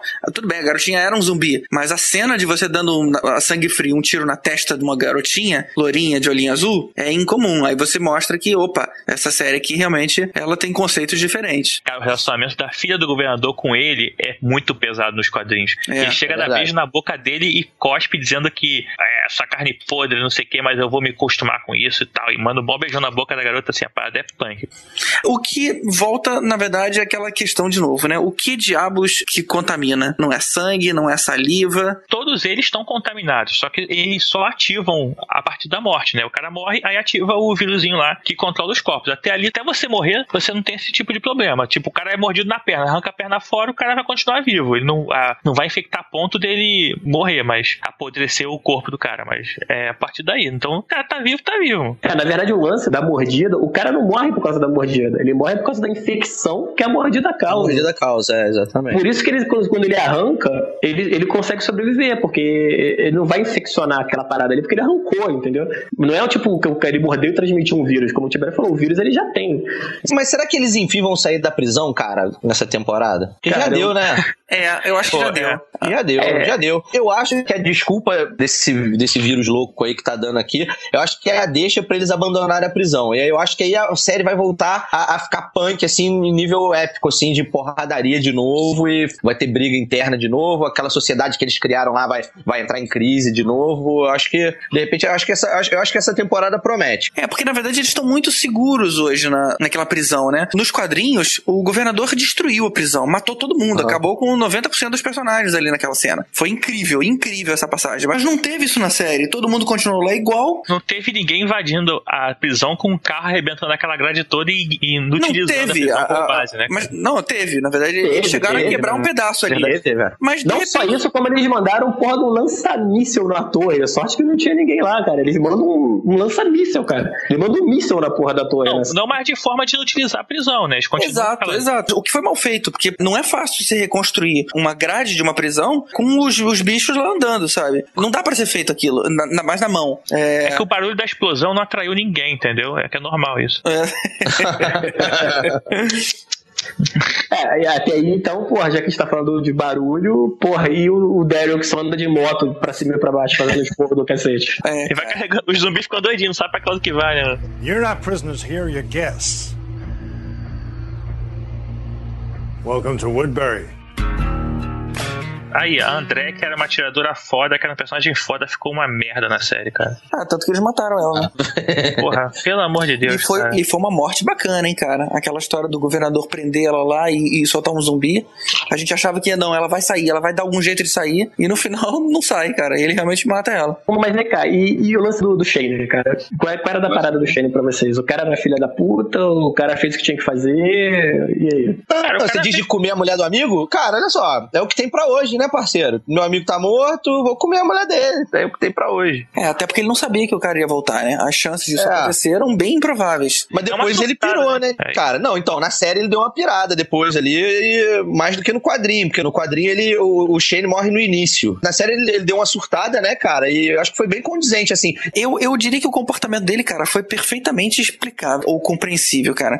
Ele tava amarradão, todo mundo em início de relacionamento tá amarradão. Ele tava lá com a Lori, o, o filho dele ela, o Carl é um, é um moleque maneiro, ele virou um personagem, um espelho de pai pra ele. De repente veio o, o Rick e do tipo assim, cara, não, peraí, isso aqui que você tá vendo agora é meu, sabe? O, o, lógico que ele ficou bolado com isso. É, ele tá vivendo a vida do Rick, né, cara? É, exatamente, tá vendo, eu diria que uma vida melhor que do Rick em relação a, amorosamente falando, porque, pô, quando eu gostar de alguém, ela tava amarradona com ele também, só que olha a situação dela também, caramba, eu tava gostando de ficar com o cara, mas o meu marido chegou. Opa, então eu vou voltar pro meu marido. Foi uma decisão muito mais racional do que emocional. Só que logicamente que isso afetou ele. E aí, essa sensação de ficar sozinho começou a afetar a cabeça do cara. E aí sim, ele começou a enlouquecer. Aquela coisa de tentar matar o Rick, aí já foi meio, meio too much. Talvez isso tenha acontecido, eu não lembro como é que foi isso no quadrinho, mas eu acho que isso aconteceu na T V, porque o público estava começando a ficar dividido. Porque muita gente estava entendendo tanto o Shane, que de, devia ter gente que devia estar tá torcendo pelo Shane. Então foi uma forma, tipo assim, não, peraí, gente, o herói é o Rick. Esse cara aqui vai ser bandido. É... Então, eu, eu fiz essa pergunta exatamente por isso. Eu era um dos caras que torcia pelo Shane. Como eu falei, o Rick virou um personagem muito chato, cara. E o Shane, cara, ele tomava as decisões lógicas da parada. O lance da, da, da porra, porra, a gente tá na fazenda de um cara, a gente tá morando aqui, porra, tem uma parada muito suspeita nesse cara, não deixa ninguém olhar. Vamos abrir essa porra, vamos ver o que, que tem aí, cara. Vai que tem merda. E tinha, ele tava certo no final das contas. E ainda serviu de quebra pra acabar com aquela porra, aquele plot chato pra caralho da, da garotinha que tinha sumido. Ai, que mas... saco aquela Sofia, cara. Tava chato mesmo, saco, isso aí tava nossa. chato pra caralho. A segunda temporada você podia fazer, tipo, os dois primeiros episódios de abertura, esse episódio do celeiro e o episódio final. Não ia fazer diferença nenhuma, cara, cortar o resto. É, mas convenhamos que a cena dela saindo ali de zumbi foi bacana, né? Pô, meio a cena foi meio clichêzinho dela ter sido a última. Depois que todo mundo morreu, aí ela demorou pra sair, aí todo mundo viu que era ela. Podia estar lá no meio da bagunça, né? E foi o Rick que mata, né? Foi o Rick que mata. Agora, outra parada, voltando pro Shane, outro lance que ele faz quando eles vão buscar remédio pro Carl. Não sei se você lembra, que ele foi com, com um maluco lá que tinha dado tiro no Carl, né? E, porra, ele tá naquela situação, ele já tinha pego a porra do remédio, ele só tinha que voltar pra salvar o moleque e vem a caralhada de zumbi. Cara, ele não pensou duas vezes, ele olhou pro lado e falou, ah, filha da puta, não foi você que atirou no Carl? Atirou no cara, deixou ele pra morrer de boi de piranha lá e foi embora, cara. Eu achei aquilo do cacete, cara. Eu não achei aquilo mal caratice, não. Eu achei que ele mandou bem pra caralho, cara. É, mandou bem, é. eu diria. Mas, mas essa, coisa, essa coisa não se fala em podcast, tá? Isso aqui fica só entre a gente. Uma outra comparação com o quadrinho é a Michonne dos quadrinhos, ela é muito mais motherfucker do que na série. Na, na série ela tem um papel tão secundário que chega a dar uma entristecida. Porque depois que todo mundo morreu no quadrinho, a Michonne virou a, o foco ali. O, o Rick, sabe, é com essa aqui que eu vou contar. Mas hoje, na série atualmente, ela é, tem o mesmo nível de importância que o Herschel, por exemplo. Eu lembro que a primeira vez que apareceu ela foi no fim de uma temporada, eu acho que aí um monte de gente falou, o pessoal que leu os quadrinhos, olha só que legal, apareceu a Michonne, que legal, que legal. Aí eu fui ver, eu nunca li os quadrinhos, aí eu fui ver o filme, a série, fiquei pensando, mas e daí? Quem é? É um personagem pra ser legal? Na série eu acho um personagem normal. É, um personagem normal. Cara, a Michonne é uma, uma situação engraçada, porque assim, quando você vê ela a primeira vez, tipo nos quadrinhos, você até acha que ela é motherfucker e tudo mais. Aí saiu um quadro que dizia o histórico dela. O que que essa mulher era pra poder virar ninja, cara? Ela era porra nenhuma, ela achou aquelas espadas na casa de um vizinho, cara. Não faz o menor sentido ela ser tão foda assim na espada, pra mim. Pra mim, eu não sei que inventasse uma história melhor pra ela. Nunca teve treinamento Jedi, nem porra nenhuma. Como é que a mulher sabe mandar uma katana daquele jeito? Cara, a prática sentido. Leva à perfeição. É, é verdade. Olha aí. Eu nunca manuseei uma katana, mas você pode ter certeza, cara, me dá três meses de apocalipse zumbi, meu irmão, que eu viro um Ninja Gaiden, brother. Eu viro um Ninja Gaiden. É só headshot de, de Beyblade, brother. Tá, e, o, e o zumbi que ela andava de, do lado era, era, era namorado dela, né? Era, um... era o pai e o, é, o pai e o namorado. Ou o namorado o pai, e o irmão. Acho que era o namorado e o irmão. É. Eram familiares. Esse negócio da Michonne ter os zumbis lá que estão com ela, você corta a mandíbula do zumbi, você corta o braço do zumbi, mas o zumbi ele é burro e ele vai continuar indo na sua direção. É, você então, não corta assim, a vontade de atacar dele, né? Então ele mesmo sem ah, boca, exatamente. Ele fica dando cabeçada lá em cima de você tentando te morder, mesmo sem dente. Exatamente. Mas, mas aí entra uma coisa. O zumbi que não se alimenta fica fraco e mais burro do que o normal. É, isso aí, mas é isso que eu ia falar. A teoria da série é essa, cara. Os zumbis eles é. vão ficando mais fracos. Não, não é assim a parada a caralho. O então, cara, e os tá, outros que estão lá meses sem, sem, sem pegar ninguém, então eles também estão fracos. É, então vamos fazer o que eu falei. Eles vão ficar em casa um mês esperando que vai resolver tudo, porra. Não, pois mas é. eles não morrem. Eles tão, ficam lá em, em paradinho e tudo mais no máximo, mas eles não estão... Ah, e vamos combinar, né? Sempre vai ter um imbecil assim. Pra eles darem uma mordida, né? Sempre vai ter um imbecil. Porque o mundo é cheio de retardado. O mundo é cheio de gente esquisita. É, sempre vai ter alguém que vai dar um rolé. A humanidade, eu não sei como é que ela tá viva ainda. Você tocou até um bom ponto, cara, sobre pessoas. Os bichos não são, não viram zumbis, não? Eu acharia legal que virasse, mas na, na série não vira. É. Então, mas na série tem uma parada maneira. Eles não viram, mas eles são atacados, cara. É. E normalmente em filme de zumbi, eles não atacam o bicho. Eu nunca explicou o porquê, mas normalmente o bicho tem passe livre, cara. Inclusive no, no Madrugada dos Mortos, ele manda um cachorro lá no meio, lembra? Eles não atacavam o cachorro. É, né? Verdade. O cachorrinho vai pro vizinho. Nesse não, nesse nego passa o rodo, cara. E, é o, isso eu achei legal. O que explica, por exemplo, talvez, eu sempre fiquei bolado em, em imaginar o seguinte, pô, se na primeira, no primeiro capítulo, o Rick, ele vai explorar a cidade a cavalo, o que faz muito sentido, porque na hora de fugir é muito mais fácil, onde de repente foi parar esse cavalo? Se os zumbis atacam os bichos, é fácil imaginar que aquele cavalo ali não durou uma noite. Não, mas mostra o, o cavalo sendo atacado. É, é, mostra, mostra? Mostra, mostra. Ah, mostra. Não lembrava, não lembrava. É, quando ele chega na cidade, o cavalo tá exausto e aí uh, o cavalo é atacado pelos zumbis. Que inclusive na hora que ele foge pra presa do tanque, que fica bem lá. É, exatamente. É. É, e o, os animais não atacam os zumbis, né? Porque assim, devia ter alguns urubus em volta bicando a cabeça de zumbi, pensando assim, oba. O urubu pra zumbi vai ser que nem crocodilo pra gente, né, cara? Mas aí vem uma questão boa agora, olha aí, ó, uma questão boa de se levantar. Será que se um urubu deu uma bicada num zumbi, ele não morre porque o zumbi tá cheio de zica? Pô, mas eu olha não come aí, carne não. podre, cara. É, é. Porra, mas se come carne podre, mas não come carne de zumbi, porra. Não existe zumbi ainda. É, cara, não me dá esperança. Não me dê falsas esperanças. Existiram alguns zumbis aí, só que os urubus comeram, você nem nunca viu. Olha aí, não me deem falsas esperanças, cara. Não, não, não se dá doce na boca de criança e depois tira, cara. Cara, eu vou dizer mais. Eu acho que zumbi existe, a gente só não vê porque o urubu tá comendo todos eles, cara. Olha aí, cara. Olha aí. Olha o papo da sexualidade voltando aí de novo. Né?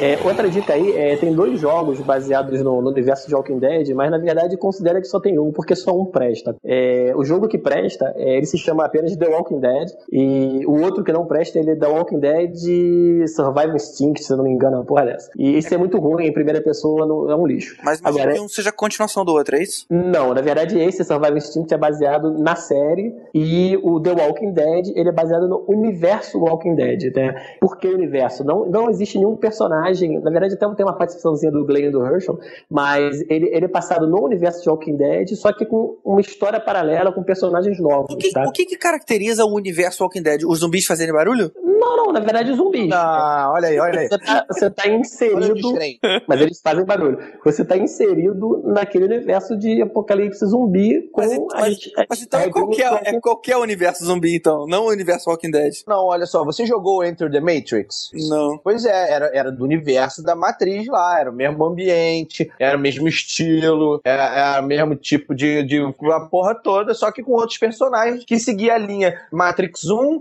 Enter the Matrix, Matrix dois, Animatrix e o, e o último, e o terceiro. Tá, mas se você tá no jogo Matrix, eu não sei se era assim, mas por exemplo, se você quiser entrar num telefone e sair do outro lado, lá onde tava o tank, é, isso já caracteriza que é Matrix. Agora, se você simplesmente tá no mundo que tem zumbi, você pode ser o universo de qualquer filme. É porque zumbi. Tem um personagem, cara, tem dois personagens que aparecem, pronto. Isso, aparece o Glenn e aparece o Herschel, então era o Walking Dead, beleza? Bom, então. Mas continuando, esse jogo, é, ele é feito pela Telltale Games, é, o estúdio que fez o jogo, e ele é no estilo Adventure, aquele Adventure mesmo, antigão, do Day of the Tentacle, da LucasArts. Opa, maneiro, maneiro, eu gosto. Era aquela pegada, só que claro, é, modernizado, né? E o grande diferencial desse jogo, que inclusive ele ganhou o prêmio de Game of the Year do ano passado, é, o grande diferencial é, no jogo todo, você, você faz escolhas. O jogo todo, ele, ele conta a história, né? Você tem, você é passado a história toda e você toma decisões durante esse jogo que vão interferir na história. E interfere mesmo, tá? Você tem caminhos diferentes, tem finais diferentes, quem vive, quem morre. E o grande lance é que as decisões, elas são meio que em real time. Na hora que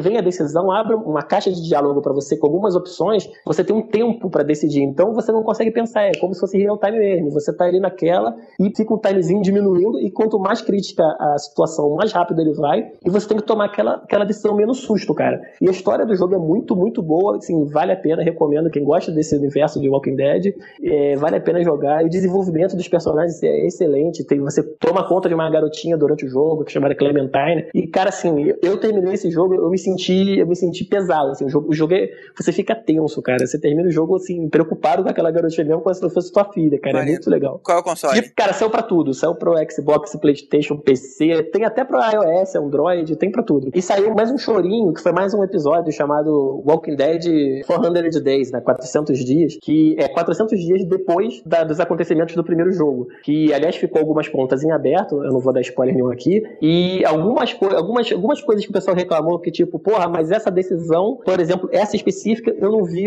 a consequência dela, e você tem a, essa consequência que faltou nesse episódio que saiu de como se fosse um D L C pro jogo, né? Então, assim, vale a pena pegar esse pack todo e jogar, que o jogo é muito bom.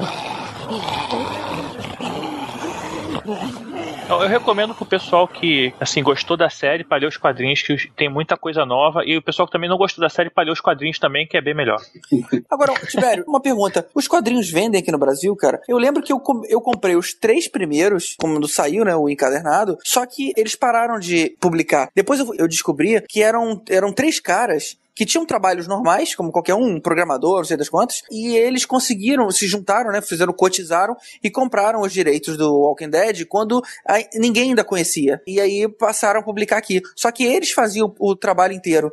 Então eles, logicamente, não estavam dando conta. Eles achavam que eles iam conseguir de, dedicar mais tempo do que o, o necessário, e eles não estavam conseguindo é, publicar a cada três meses, que era o que eles se propunham. E eles é, acabaram não eu publicando Eu conheço essa mais. galera. Eu conheço essa galera. É, não sei se já parou, tá? Mas é, eles tavam, tava rolando uma dificuldade realmente. Pois é, aí o que aconteceu? Como sumiu e eu li isso, aí eu passei o, do meu quarto e diante, já foram os gringos. Aí hoje tá no encadernado dezoito. Mas, por exemplo, todos os meus foram em inglês, porque eu não sei se eles, sei lá, já que eles eram, são donos de, dos direitos autorais, não sei se eles conseguiram terceirizar com alguém, hoje já publicam. Sei que eu não conheço mais Walking Dead em português. É, é, eu, eu é. nunca acompanho em português, não. Sempre acompanho em inglês, tal, por download de... Locadora sueca. Sueca, locadora é. sueca, cara. Locadora não, é... sueca.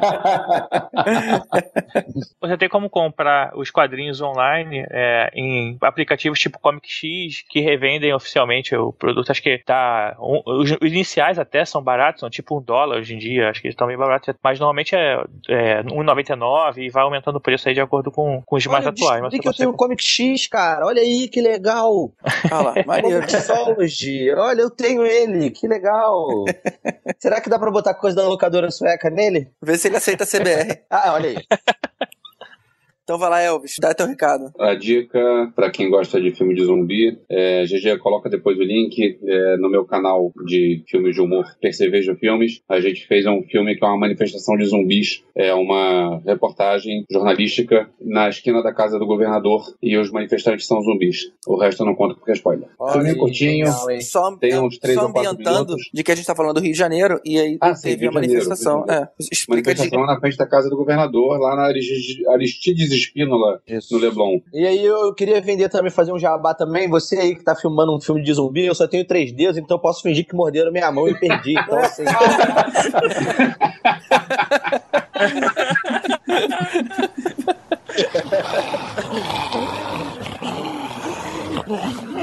Vamos terminar o podcast de hoje com Danny Elfman, que você certamente conhece porque fez um monte de coisa. Batman, Simpsons, Edward de Mãos de Tesoura, Beetlejuice, Estranho Mundo de Jack, etcétera. Eu gosto de pensar que eu fui no show do cara em mil novecentos e noventa, talvez, no estádio do Flamengo aqui na Gávea. Mas o curioso é que não foi como o Danny Elfman, ele ainda era do Oingo Boingo, a banda antiga dele. E eu lembro dele falar no microfone que eles nunca podiam imaginar que eram tão conhecidos no Brasil, porque lá nos Estados Unidos eles faziam sucesso em poucos lugares, era uma coisa mais regional. E aqui todo mundo sabia cantar as músicas dos caras. Bons tempos. E, e boa banda. Vamos ouvir então Tales from the Crypt, que era uma cópia de uma série anterior chamada Crypt Show, que se não me engano passava no S B T. E as duas eram uma espécie de Além da Imaginação de terror, meio fraquinho os dois. Mas a trilha foi bem marcante na época, tem a ver com o tema de hoje e você ouve agora.